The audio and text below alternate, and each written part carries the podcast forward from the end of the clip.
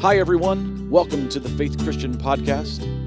At Faith Christian, our purpose is to help people find and follow Jesus. For more information about Faith Christian, check out our website, fccnp.org, or stop by on a Sunday morning. We'd love to meet you. Now, we hope you enjoy this recent teaching from Faith Christian Church.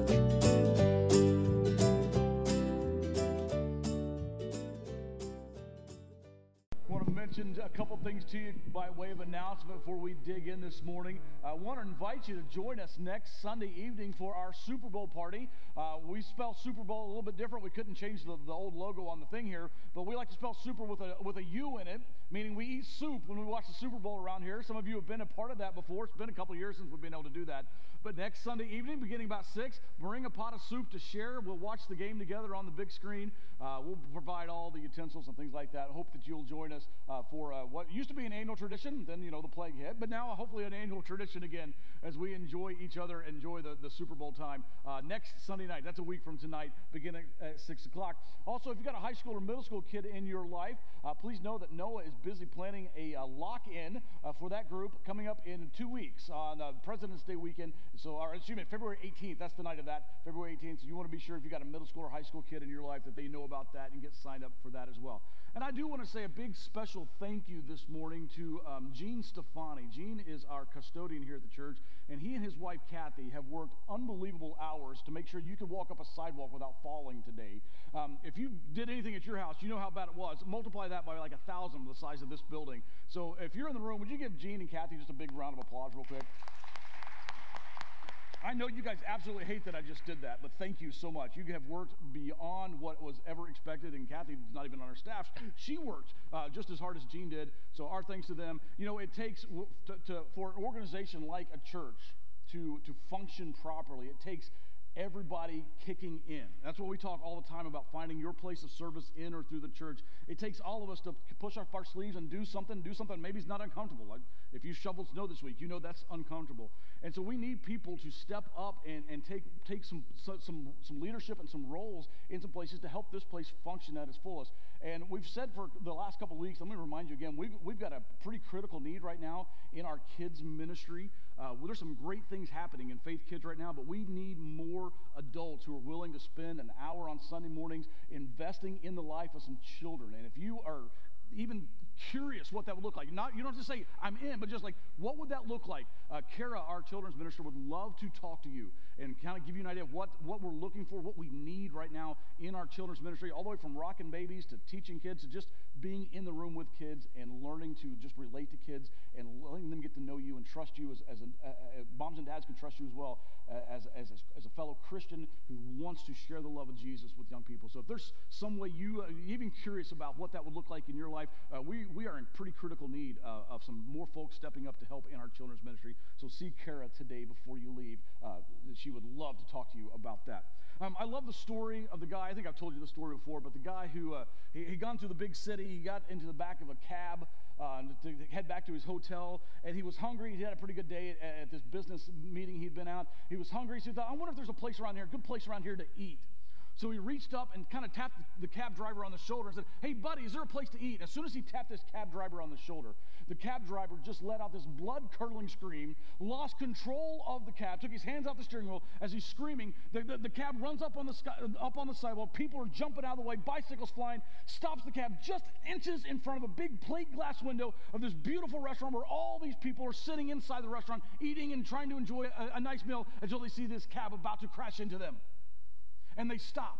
And the only thing you can hear in this cab for the next few minutes are two heartbeats beating as loud as bass drums.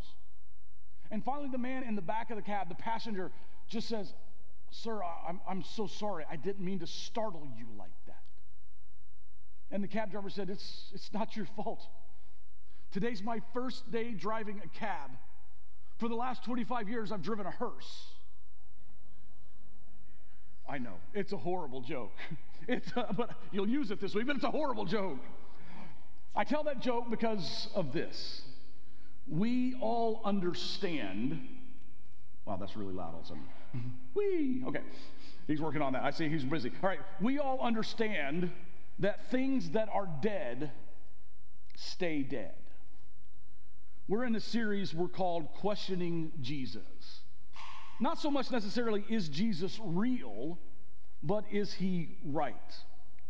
And many of the people that questioned Jesus, and we've been journeying through the book of Mark, many of the people who questioned Jesus did so with wrong motives.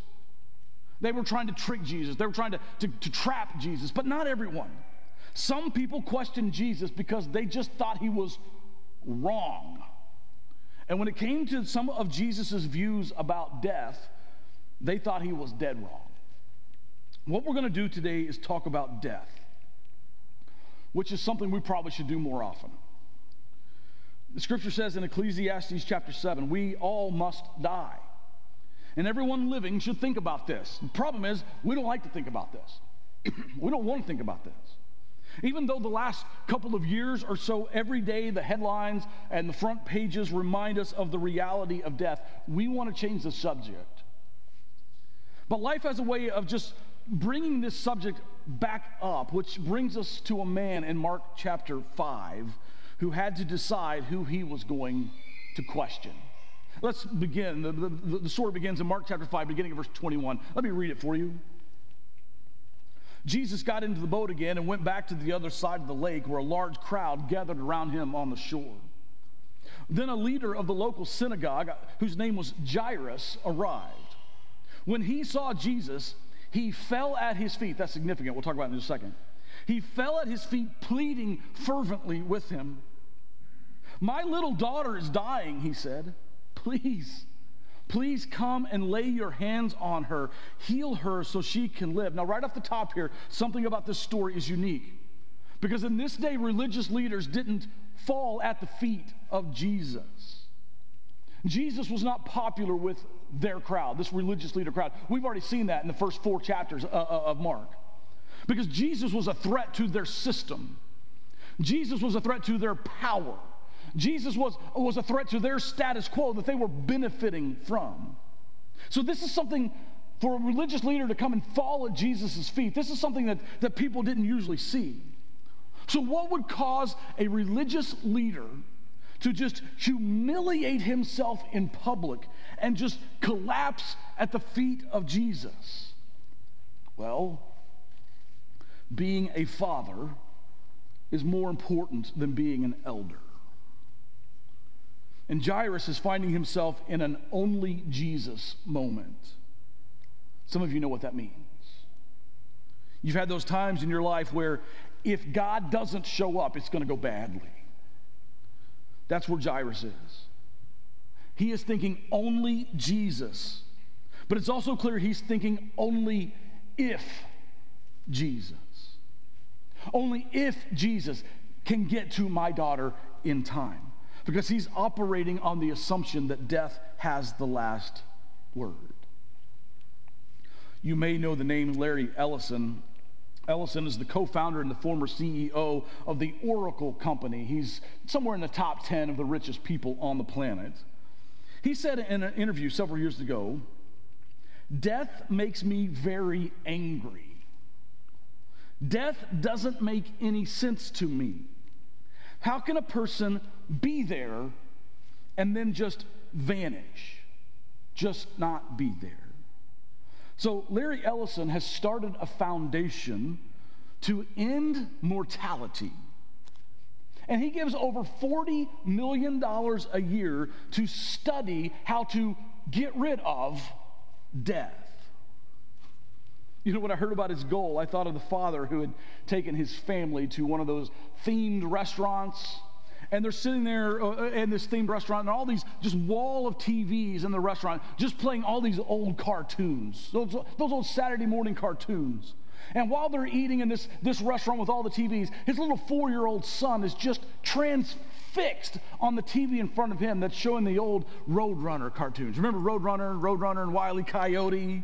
Remember those? The coyote's always trying to catch that stupid Roadrunner, and he does all this. He would strap rocket boosters to his roller skates and catapult himself, and an anvil would always fall on his head, or he'd crash into a wall. It just always, always ends badly for the, for the coyote. Remember those cartoons?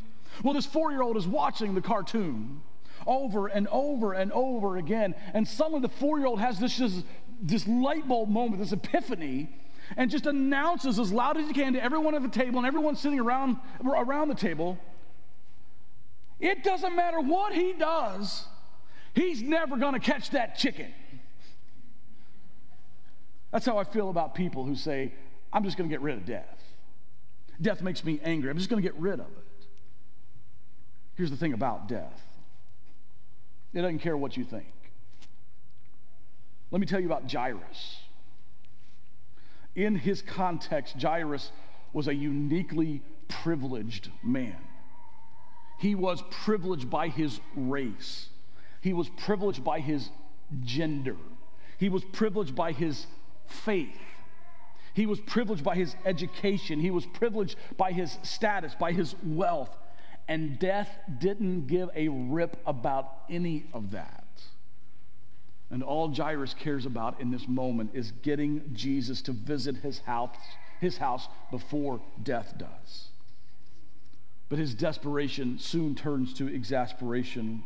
I'll pick it up in verse 24. Jesus went with him, and all the people followed, crowding around him. A woman in the crowd who had suffered for 12 years with constant bleeding she had suffered a great deal from many doctors, and over the years, she had spent everything she had to pay them, but she had gotten no better. In fact, she had gotten worse. She had heard about Jesus, so she came up behind him through the crowd and touched his robe. For she thought to herself, if I can just touch his robe, I will be healed. Immediately, the bleeding stopped, and she could feel in her body that she had been healed of her terrible condition. Jesus realized at once that the healing power had gone out from him, so he stopped and he turned around in the crowd and said, Who touched my robe? His disciples said to him, Look at the crowd pressing around you. How can you ask who touched me? But he kept on looking around to see who had done it. Then the frightened woman, trembling with the realization of what had happened to her, came and fell to her knees in front of him and told him what she had done. And he said to her, Daughter, your faith has made you well. Go in peace. Your suffering is over. All right, for a moment, let's put ourselves in this woman's shoes, which I'll admit right up front, that's hard for me to do. She has been suffering, she's been in anguish, in torment of pain for 12 years. I can't think of a time in my life when I was in pain for 12 straight days. I cannot imagine waking up every day for 12 years knowing that today, like all the days before, today I am going to suffer. She is in an only Jesus moment. She comes up behind Jesus. Her faith is so strong. She thinks, if I could, if I could just touch his robe, if I could just touch his clothes, something would happen.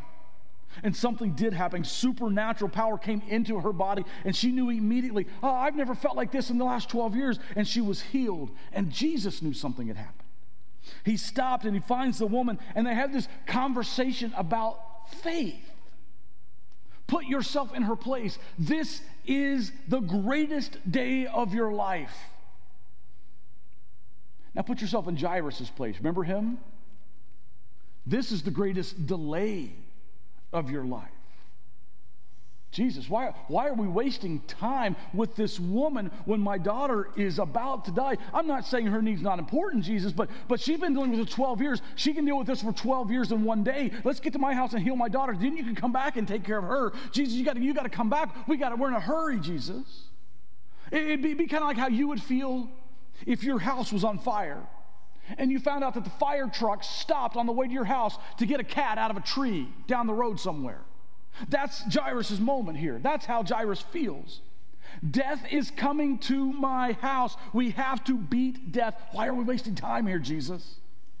No doubt he is questioning Jesus' priorities. But what he doesn't realize is that Jesus' delay was actually a door to a much greater revelation of Jesus. And I think maybe there's someone in this room or someone watching online right now who needs to hear me say that. Because you're wondering, why is Jesus delayed?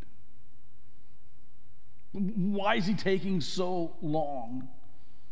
And you don't know yet that God wants to reveal something about himself to you, something that you would miss if God obeyed your schedule. Jesus didn't stop just to heal that woman.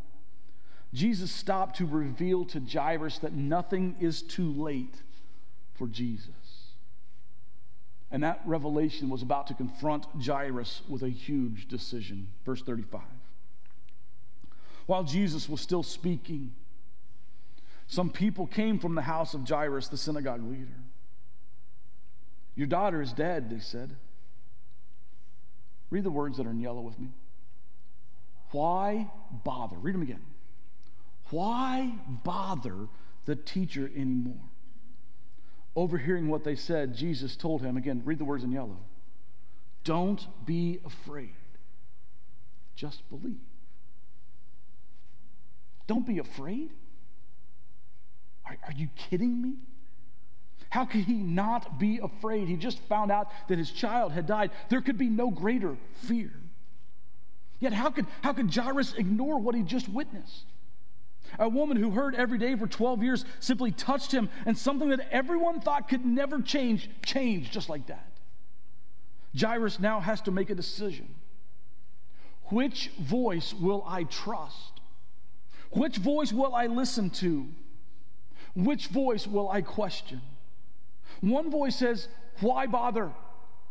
Don't bother the teacher. The other voice says, Don't be afraid. And I can only obey one voice and question the other. And you know what? The same decision faces almost all of us every day, doesn't it? One voice says, Why bother? We've all had those why bother moments, areas of our life that just seem hopeless where it feels like a stone's been rolled over them and there's no hope or help for them. For some of you, it might be your marriage. There's, there's been so much conflict. Oh, you've read the books, you've gone to the counseling. It just isn't getting better. Maybe my marriage is dead. Why bother? Maybe somebody, it's your finances. Maybe you made decisions, maybe other things happened that you couldn't control, but now you find yourself in a world of hurt financially. You're in a mountain of debt. And seriously, budget counseling, at this point, why bother? For some of you, maybe it's mental health. Oh, it's so exhausting, and you're doing everything that the people that should know are telling you to do. You're doing all the right things, but every single day it's a struggle. It's hard. And you're wondering deep down, why bother? For some of you, maybe it's a secret sin. And it has tormented you. It has filled you with shame. And you've gotten on your knees again and again. And you've said to God, God, I will never do it again. And you did it again. And you feel like such a failure. And you have to wonder, why bother? Maybe it's an addiction. You can be addicted to all kinds of things chemicals, of course, alcohol, prescription drugs. You can be addicted to shopping or addicted to anger, addicted to social media or cable news. And you just wonder, why, why bother? For some, in fact, I would guess for many of us, there's, there's a breach in a relationship in your life. Maybe it's happened over the last couple years with, with everything that's gone on. There's a friend, somebody in your own family, maybe a child, that you used to be close to. You're not very close right now. And honestly, the, the work that it would take to repair that relationship is so great, and you're not even sure if it would help. Why bother? We all know that voice that says things will never change. And sometimes that voice comes from the outside. It's from, from people talking to us saying, Why bother? It'll never change. Sometimes, let's be honest, sometimes, maybe most of the time, that voice comes from in here. it comes from our own heads. Why bother? And the message can be so constant and so loud that you almost immediately question any other voice. And that's when you're right where Jairus was. And you have to decide Am I going to keep walking with Jesus even when it doesn't feel like it's going to make any difference. That's what Jairus had to do. Is he going to say to Jesus, Thank, Thanks anyway, Master, it's, it's too late? You go on with your day, heal these people, this crowd. I, I got to go home. I got to comfort my wife. I got, I to plan a funeral. Or is he going to walk home with Jesus? After he's already heard the girl is dead, what good is that going to do? Well, we keep reading, verse 37. Then Jesus stopped the crowd and wouldn't let anyone go with them except for Peter, James, and John. When they came to the home of the synagogue leader, Jesus saw much commotion and weeping and wailing. He went inside and asked, Why all this commotion and weeping? The child isn't dead, she's only asleep. The crowd, the crowd laughed at him. They thought he was wrong, dead wrong. The girl was gone. You know, Jesus was always saying things that people would try to laugh at. Saying that he was God in the flesh, saying that he was the way, the truth, and the life, saying that he that no one could come to the Father except through him. So, so, so every person is faced with the same decision that Jairus is faced with. Which voice will you listen to? And which voice will you question? Will you listen to why bother? Or will you listen to don't be afraid? Jesus is making a big ask here, isn't he? He's asking Jairus to question death itself. But for Jesus, death wasn't a finality, it, it, was a technicality. Jairus sees death as irreversible, Jesus sees death as redeemable. Jesus says, I'm stronger than disease, I'm larger than despair. I'm bigger than disappointment. I defeat death. Because you see, Jesus could conquer the problem b- behind all of the problems. It's called sin.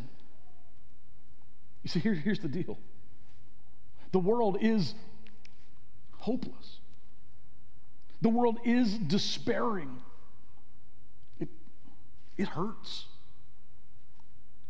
But God didn't make it that way. We did. And God would be fair and just if He just wiped us all away. But not once, not once did God say, Why bother? And so He just keeps coming after us. He sent his son, and that son took all of our screw ups and all of our mess ups and all of our, well, I'll never do it again, but you did. He took them on himself and died for it. When Jesus died, it wasn't a chance, it was a choice. Why did Jesus go to the cross?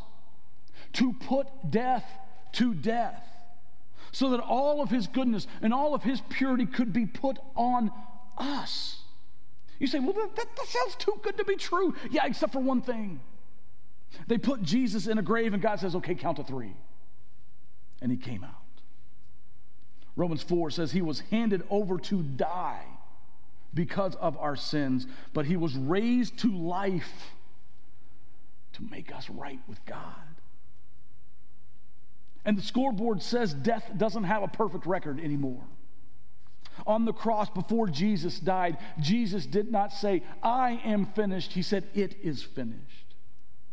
Jesus solved the problem of death because he solved the sin problem. So now death must shut up and do whatever Jesus tells it to do. Let me show you one time when it happened. Verse 40. Jesus took the girl's father and mother and his three disciples into the room where the girl was lying. Holding her hand, he said to her, Talitha cum, which means little girl, get up. And the girl, who was 12 years old, immediately stood up and walked around. They were overwhelmed and totally amazed. Of course they were. Because all their life they had lived under the paradigm that death has the last word, but now they realize death doesn't have the last word. Jesus does. And that's the thing that the world needs to hear. In his book, Good to Great, Jim Collins interviews Admiral James Stockdale. Admiral Stockdale spent eight years as a prisoner of war in Vietnam. And Collins asked him the obvious question How'd you do it? How did you make it? How did you hang on for eight years in that, in that war prison camp? And Admiral Stockdale's answer was just brilliant. He said, I never lost faith in the end of the story. Jesus has the last word, even over death. So let me remind you death has no claim on you. But Jesus does. So let's go live like it. You bow your heads, let's pray together. Those of you who are serving our communion, go ahead and take your places and get ready.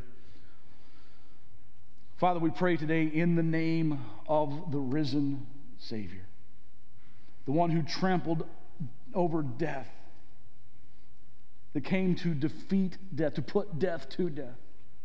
The name of Jesus, the, the one who speaks and winds and waves obey. The one who speaks and, and fish go where they're told to go, and demons go where they're told to go, and even death does what it is told. So, in the name of Jesus, today we pray. We ask for discernment that we might hear his voice above all the other voices. We ask for the courage to just believe, even, even when it's hard. We ask for the soon return of Jesus when all will hear his voice and death will die forever. We ask this in his name.